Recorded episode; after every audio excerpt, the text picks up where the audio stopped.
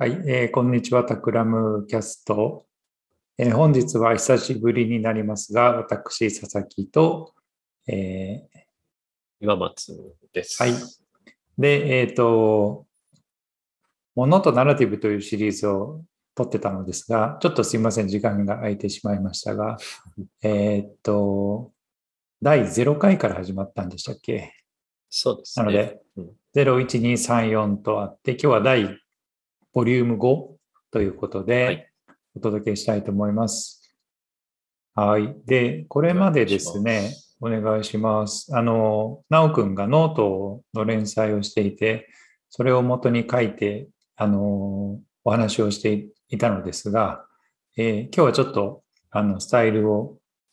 ひねってみてですね、他の人が書いたブログ記事をもとに2人で話をするということをやってみたいと思います。ちょっと初めてのスタイルですが、なおくんよろしくお願いします。お願いします。はい。今日ですね、あの、何をピックアップするかというとですね、あの、私がよく読むニュースレターがあって、えー、それの、えー、とある記事について話をしたいと思いますが、あの、ちょっとその記事に触れる前にニュースレターの書き手と、ニュースレターが何かっていうことと、そのニュースレターを書いた方のまあ、著作、書いた本の紹介などを最初にした上で記事の紹介をできたらと思います。はい。で今回のエピソード前後半に分けようと思っていて、まあ、前半はこの記事について話をして、えー、後半はですね、まあ、その記事を受けて、まあ、2人が、ま、こんなことできそうかなとか、あるいはもうすでにこんなことやってるんだけど、みたいな話をできたらと思いますので、今日のエピソードはその前編ということでお送りできたらと思います。はい、よろしくお願いします。お願いします。はい。では、えっ、ー、と、まず、えっ、ー、と、取り上げる記事の概要についてお話をしたいのですが、えっ、ー、と、まず、あの、英語のニュースレターで、えっ、と、ソシオロジー・オブ・ビジネスというですね、ニュースレターがあって、日本語に直訳すると、ビジネス社会学ビジネス、ビジネス社会学だったのかな、まあ、みたいな感じのタイトルなんですが、あの、主にブランディングについて書かれた本で、えっ、ー、と、あの、アナ・アンジェリックというですね、方がいて、まあ、彼女の肩書きは、えっ、ー、と、ストラテジーエグゼクティブ。で、えっ、ー、と、フォーブスが選ぶ世界で最も影響力のある CMO、まあ、チーフマーケティングオフィサーの一人にも選ばれているっていう方で、今なんかバラナリパブリックと関係があるみたいなことも記事に書かれていたかなというふうに思いますが、えっ、ー、と、あの、この方はですね、このソシオロジー・オブ・ビジネスというニュースレターで、えー、まあ、現代的なブランド、ブランディングとは何か、えー、まあ、未来のブランド、ブランディングとは何かということを、まあ、非常にこう示唆深いですね、形で提示をしているので、まあ、僕もこう、あのまブランディングってこれからどうなるんだろうってことを考えるときに、ま、ヒントを得るためにですね、ま、彼女のニュースレターを、ま、ほぼ欠かさず読んでますという形になっています。で、えっと、彼女がですね、あの、あの、ま、彼女の考えをまとまった形の本を出版をしていて、おそらく去年か一昨年に出たんですけど、えっ、ー、と、The Business of Aspiration という本が、え出てですね、あの、これまあ英語版しかないんですけれども、これもですね、えー、読みまして、あの、まあ、この本とかは、まあ、僕があの書かせていただいた D2C とか、まあ、パーパスっていう書籍でも、まあ、一部こう彼女のこの考えとかにインスパイアされてですね、えー、っと、まあコンスまあ、書籍のコンセプトなんかをまとめた箇所もありますということで、まあ、なんというか、あの、まあ、彼女の考え方、思想には、まあ、少なからず僕も影響を受けてますというですね、えー、そういう方になってます。で、あの、彼女がですね、このソシオロジー・オブ・ビジネスという中で、まあ、非常に興味深い、えー、まあ、あるあの、えーとまあ、ニュースレターの会があったので、まあ、今日はそこの会をですね、えーピックアップしてご紹介できたらと思います。はい。で、えっ、と、まあ、それは、あの、タイトルをですね、言うとですね、あの、Creativity is Dead Long Live Curation というですね、まあ、そういうタイトルですが、えーまあ、クリエイティビティっていうのは死んだのであるっていうことで、まあ、これからキュレーションっていうのがですね、重要になってきますっていうですね、そういうあの記事を書いてます。で、えっ、と、まあ、何をこの記事で言ってるかということを、まあ、簡単に、本当にかいつまんで紹介させてもらうと、えっ、と、まあ、こうブランドがやることっていうのが、自分たちが、こう、まあ、人々が求めるプロダクトをま作るっていうことから、まだんだん役割が変わってきたよねということを言ってます。その製品の製造と販売っていうことから、その文化とか、ま、デザインとか、まあ、世界観とか、えー美意識とか、えーあとこう社会的なステータスとか、まあ、そういうものを作るっていうことに、まあ、その役割が拡大してきたよねっていうことを言っています。まあ、その時に、まあ、そのまあブランドの役割の拡大に、ある種追いつくために、まあ、たくさんさらに物を作るってことではなくて、そのある種、まあ、空間とか、まあまあ、他社が作った製品とか、まあ、昔のものだとか、えーまあ、あとアーティストの作った作品とか、まあ、いろんなものをキュレーションしてこう出していくことで、まあ、その消費者のですね、えー変わりゆく、えーまあ、興味関心に対応することが必要になってきてるんじゃないかということです。まあ、このブログでも、えーまあ、今日の消費者っていうの関心っていうのは雑食的であるというふうに言われてますけども、まどんどんですね、今の消費者の興味関心が、えーっと、まあ、こう、非常にこう、移ろいやすくなっていく中で、まあ、このその雑食的興味関心に対応するためにも、まあ、つどつどものを作るっていうよりは、こうキュレーションしていく方が、より合理的なんじゃないかということも、まあ、この記事の中で言われているということですね。えーっと、まあ、あともう一個だけ、えーっとですね、追加させてもらうと、まあ、キュレーションってなんかね、言うと、その美術館のキュレーターみたいなですね、あの、まあ、そういうことを想起したりもするんですけども、まあ、あの、このアナ・アンジェリックさんの記事では、まあ、そのキュレーションは大文字の C であるっていうことを、大文字の C から始まるキュレーションであるっていうことを言っていて、あの、まあ、これからのキュレーションで始まる必要なのは、こう小文字の C で始まるキュレーションであるってことを言ってます。で、これ何を意味してるかというと、キュレーションっていうのは民主化されているっていうことを言っています。なんかこう、キュレーターですみたいな、こう大御所の人がキュレーションするのではなくて、ブランドだとか、あるいはこうインフルエンサーとか、あるいはこうインフルエンサーまでいかなくても、まあ、こうちょっとこうフォロワー数が、まあ、例えば数百人、数千人いるような、まあ、人であっても、まあ、キュレーキュレーションということができて、えーなんかそのキュレーションの民主化っていうことも、まあ、非常にこう現代の消費行動とかこうブランディングを考える上で、まあ、あの非常に大事な観点になってくるので、まあ、そういうのもこうあの上手に、まあ、これからのブランドっていうのは補足していく必要があると。まあ、その民主的なキュレーションのことを、まあシビックキュレーション、シビックってこう市民のとかそういう意味ですけども、シビックキュレーションっていうことも大事になってきてますということかなというふうに思ってます。はい。まあ、あの、なので、あの、まあ、クリエイティビティは死んだ。キュレーションがこれから大事だとアナさんが言っているのは、まあ、そのクリエイティビティを僕は否定する必要は必ずしもないと思ってるんですけど、まあ、ただこう、キュレーションが大事だっていうことは少なくとも自覚する必要がありますよねということは彼女の重要なメッセージとしてあるかなと思っていて、まあ、あの、タクラブもクリエイティブイノベーション ファームと自分たちのことを 呼んでるんですけど、まあ、そのこれからのクリエイティビティって何だろうっていうことをちょっと考えるっていうことをですね、あのこの記事を通してできたら良いのではないのかなというふうに思ってました。はい。そんな記事でしたが、まあ、ちょっとここからね、あの、二人でこの記事を、感想なんかをですね、シェアしていけたらいいかなと思うのですが、えー、なおくんなんかこう、これを見て思うことなどあれば、はい。いいですか？いや、そうですね。なんかこう、タイトルも見出しもそうですけど、この記事を紹介していただいて、まあこの、まあパンチラインというか、まあデザイナーと名乗ってる以上、この記事をどういう気持ちで読もうかなってと思いつつ、まあ、さっき、あの、大津さんがおっしゃっていただいた通り、あの、クリエーションを全否定するというよりかは、えっ、ー、と、クリエーションでやっぱりこう、抜け落ちてるところをどう拾っていくかみたいなところだとか、なんか、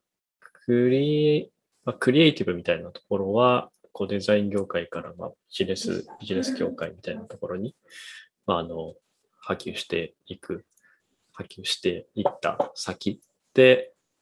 まあ、その、まあ、直訳すると作作ること、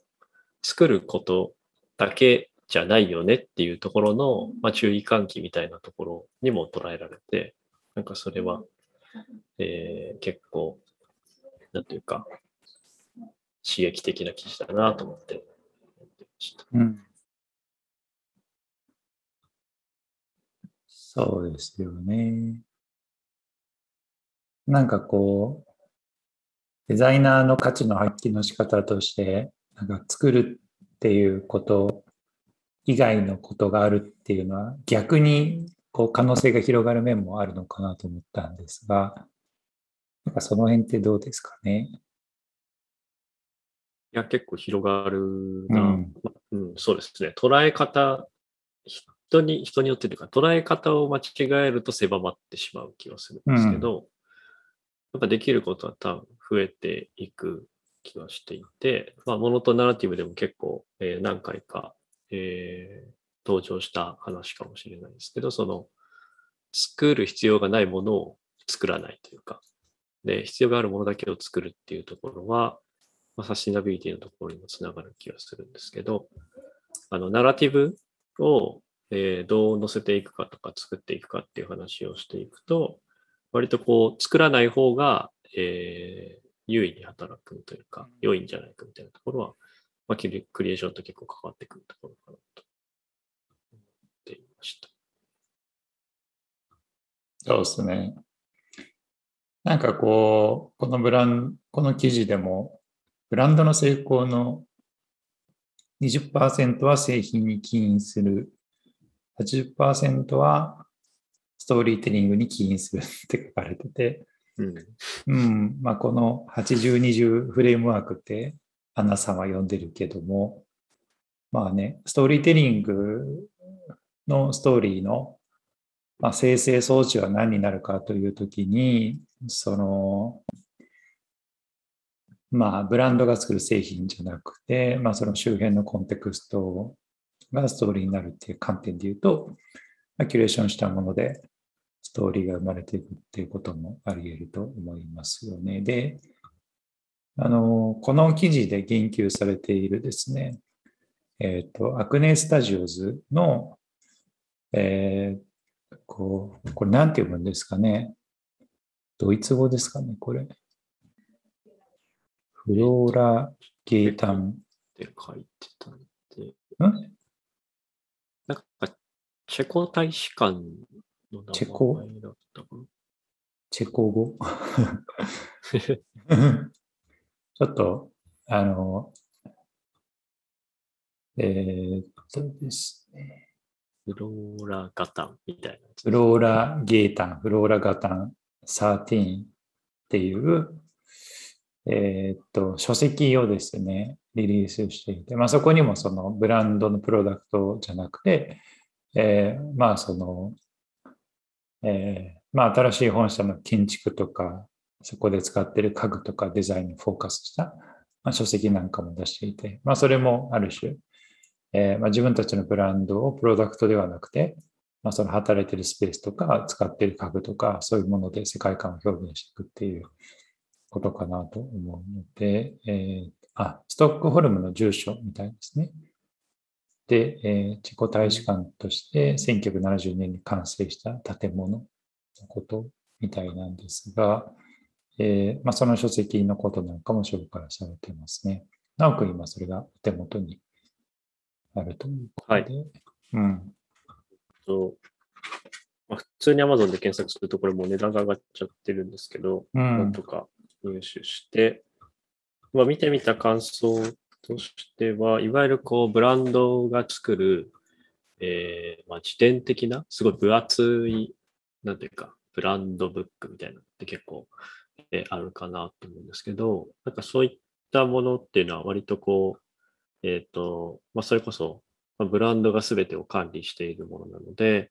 えー言葉遣いだとか、それこそ写真も、あの、いわゆる、もう一番まあ自分のブランドとか製品が綺麗に見える状態で、あの、カタログのようにとって、ブランドストーリーを伝えるっていうのが、えー普通だと思うんですけど、今回のこの書籍は、割と、あの、ジャーナリストの人が、あの、写真家で、えー入っているので、割とこう、なんていうか、日常的な切りこた切り取り方をしつつ、あの、この記事でも触れられていますが、えっ、と、なんていうかな、自分のブランドはこうですっていうものだとか、写真で写った製品にキャプションをつけるんじゃなくて、えーこの施設の中にある、まあ、それこそキュレーションされて置かれている家具だとか、えーオブジェみたいなところのにキャプションがすごく丁寧に入っているのが印象的だなっていう感じでした。まあ、何年に誰々が作ったものみたいなのを、えー写真に添えて、えー書かれているんですけど、あの、何年に発表した、えーなんていうか、コレクションの服ですっていうキャプションはほとんどなくて、それよりかは誰々がデザインしたソファーですみたいなのが、あの、書いてあったりみたいなところが結構位置づけとしては全然違うかなと感じました。うん。ね、僕もその本は手元にないのですが、その本を紹介した記事を今読んでますけど、確かに、まあ、直君が言う通り、アーティスティックというよりはジャーナリスティックに撮っている感じの写真ですよね。でうん。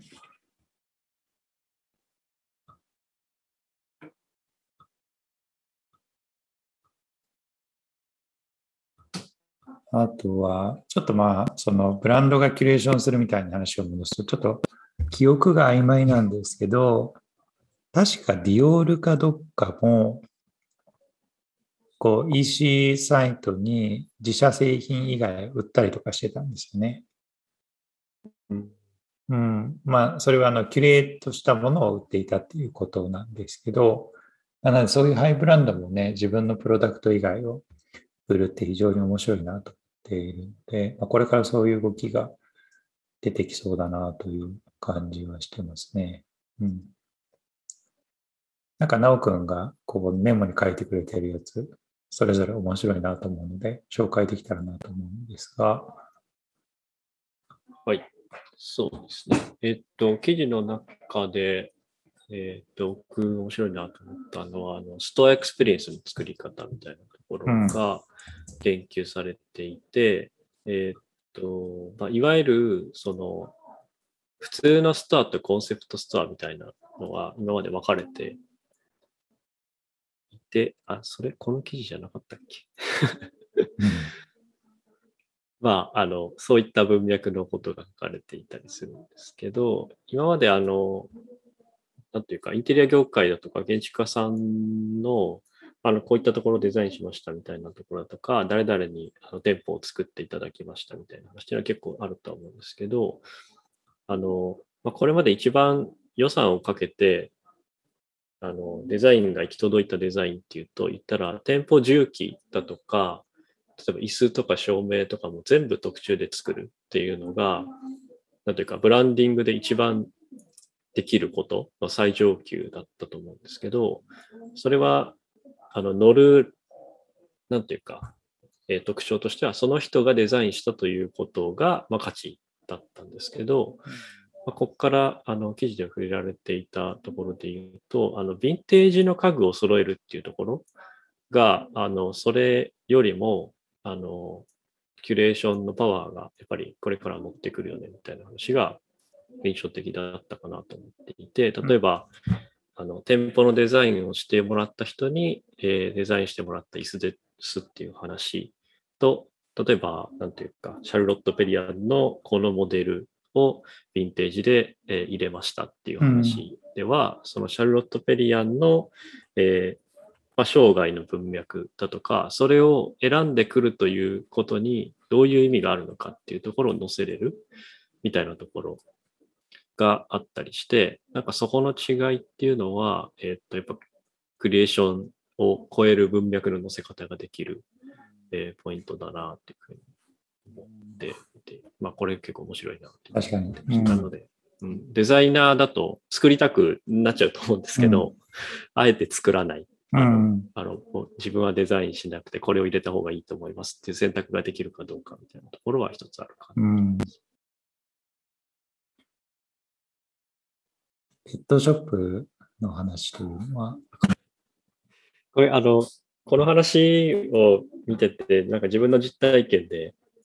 思ったのは、近くにあの、なんかペットショップができたんですよね。できたんですけど、なんていうか、すごくよくできたペットショップっていう話ではないんですけど、あの、観葉植物がペットショップの中にあるのが外から見えるんですよ。見えるんですけど、その観葉植物が、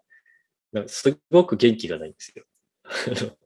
見ていると。これは確実にあの、水やってないなっていう、あの僕も植物好きなので、あの、目がいっちゃうんですけど、なんかそういうところを見ると、なんていうか、あの、生き物を大事にするみたいなニュアンスが、やっぱこう、ちょっと醸し出されるというか、なるほどね。面白い。うん。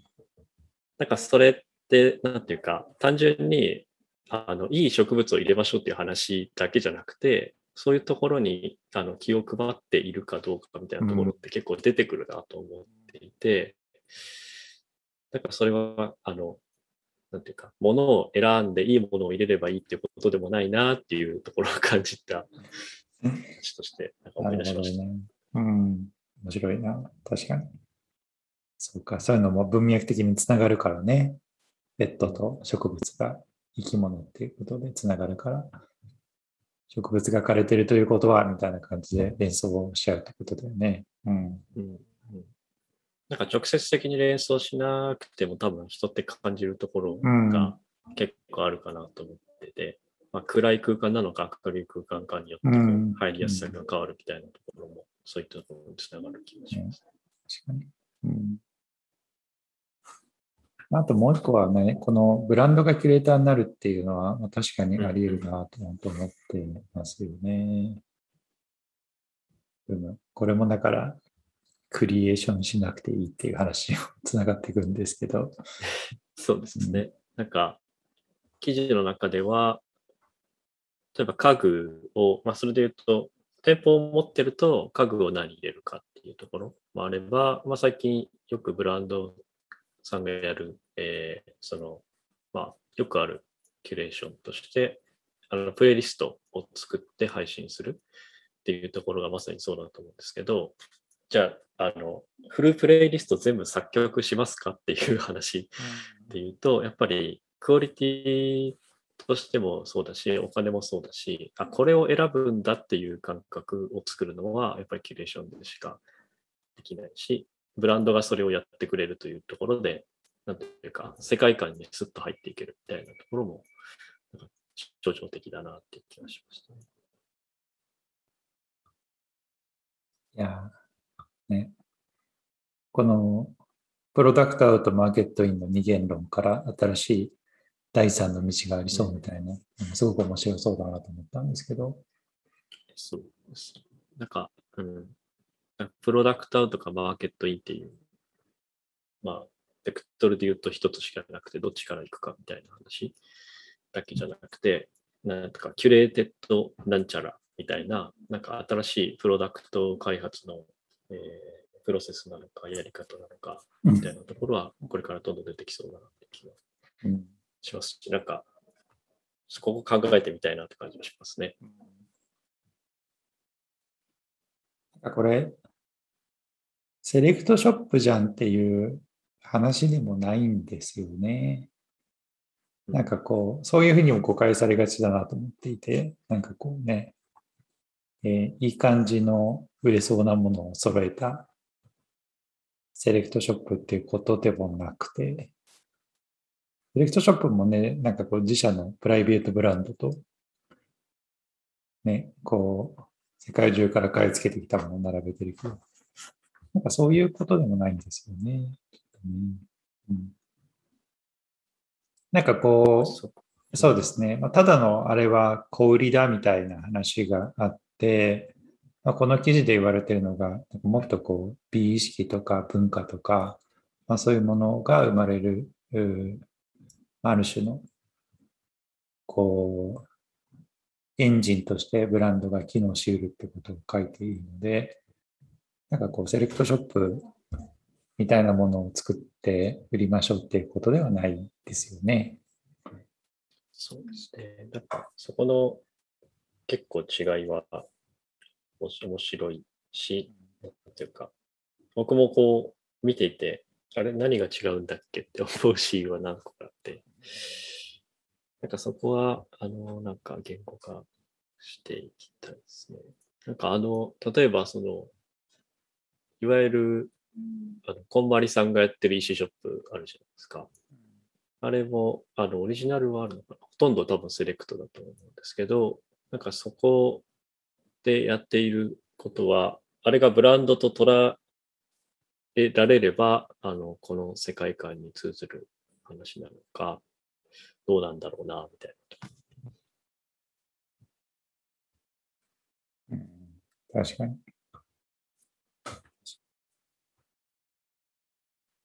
ね。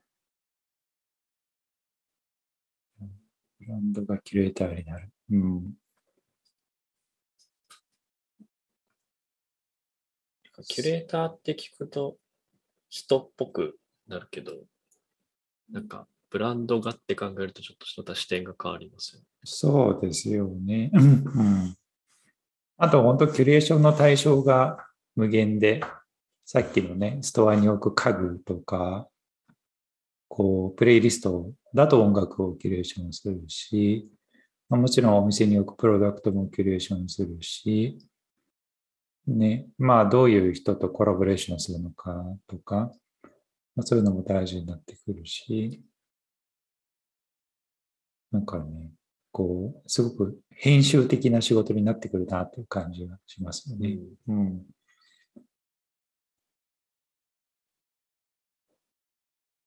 なんかそういう意味で言うと、あの、ちょっと話変わるんですけど、あの、まあ、昨日読んでた記事で、こう編集者たちがテクノロジー企業にみんな移籍しているみたいな記事があって、まあ、Twitter とか Snapchat とか TikTok とか Google とか Facebook にたくさん移籍移籍してるみたいな話があって、まあ、その、そういう人たちも、まあ、なんていうか、ちょっとブランドとはね、そういう会社は違うんですけど、まあ、なんかこう、今今世の中でどういう流れになっているのかっていう文化的コンテクストを読み解くとか、まあ、その文化的コンテクストのうちでこうどういうコミュニケーションをしていけばいいのかとか、消費者に対してこうどういうようなプロダクトを作っていけばいいのかっていうですね、まあ、そういうこともやってるみたいなんで、まあ、なんていうか、作るだけじゃなくて、それ編集するみたいな、こう、スキルとか、まあ、こう、ケーパビリティみたいなのは、いろんな局面でこれから求められてくるんだろうなとは思いましたね。うん。うん。なんか、あとは、なんか、ものづくり界隈に行くと、やっぱり、サステナビリティの話とは、なんか、無意識化で同調、同調というか、影響はやっぱりしているような気はしていて、なんかどんどん新しいものを作ろうぜっていう時代だったら、あんまりこう、こういう話がもしかしたら出てこなかったのかもしれないなって気がしていて、なんか作るということ以外で、えっ、と、なんていうか、ブランドが消費者にできることみたいなところで、なんか出てきたのがあるのかなっていう感じが、なんとなく感じます。うん、確かに。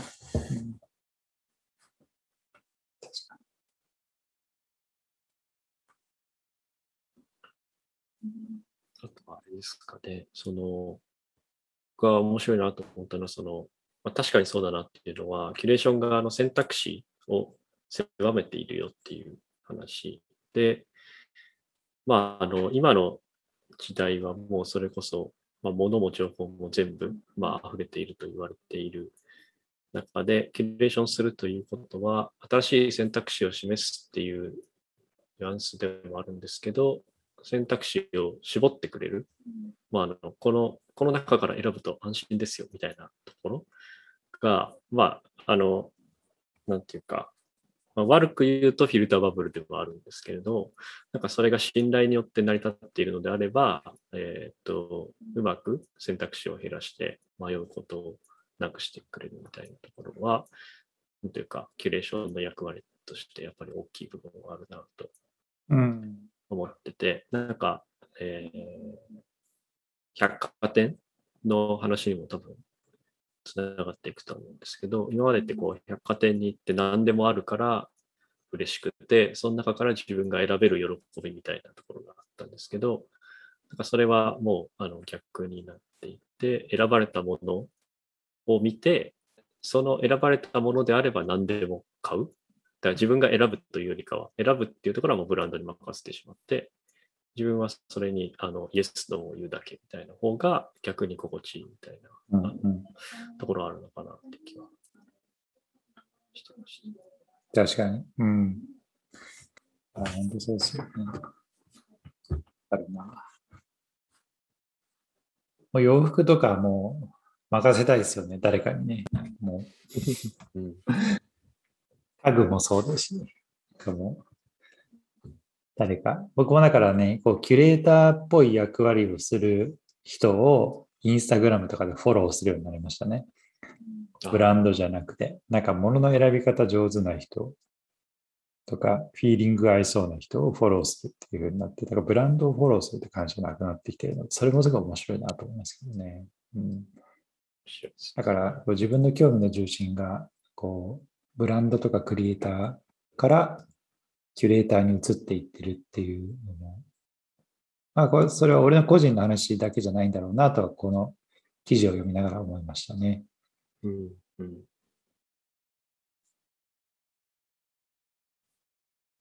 そうですね。それはすごいわかりますね。うん。なんかこの記事をピックアップしたのは、なんとなくまあね、2人がそれぞれやってる活動とかあったりとかしたりとか、あの、まあ、将来こんなことできたらいいのになと思ってることがあって、結構それと重なる部分もあるからっていうことで、昨日この記事をピックアップしたんですが、あの、まあ、今日は、あの、まあ、この記事の解説をしつつ、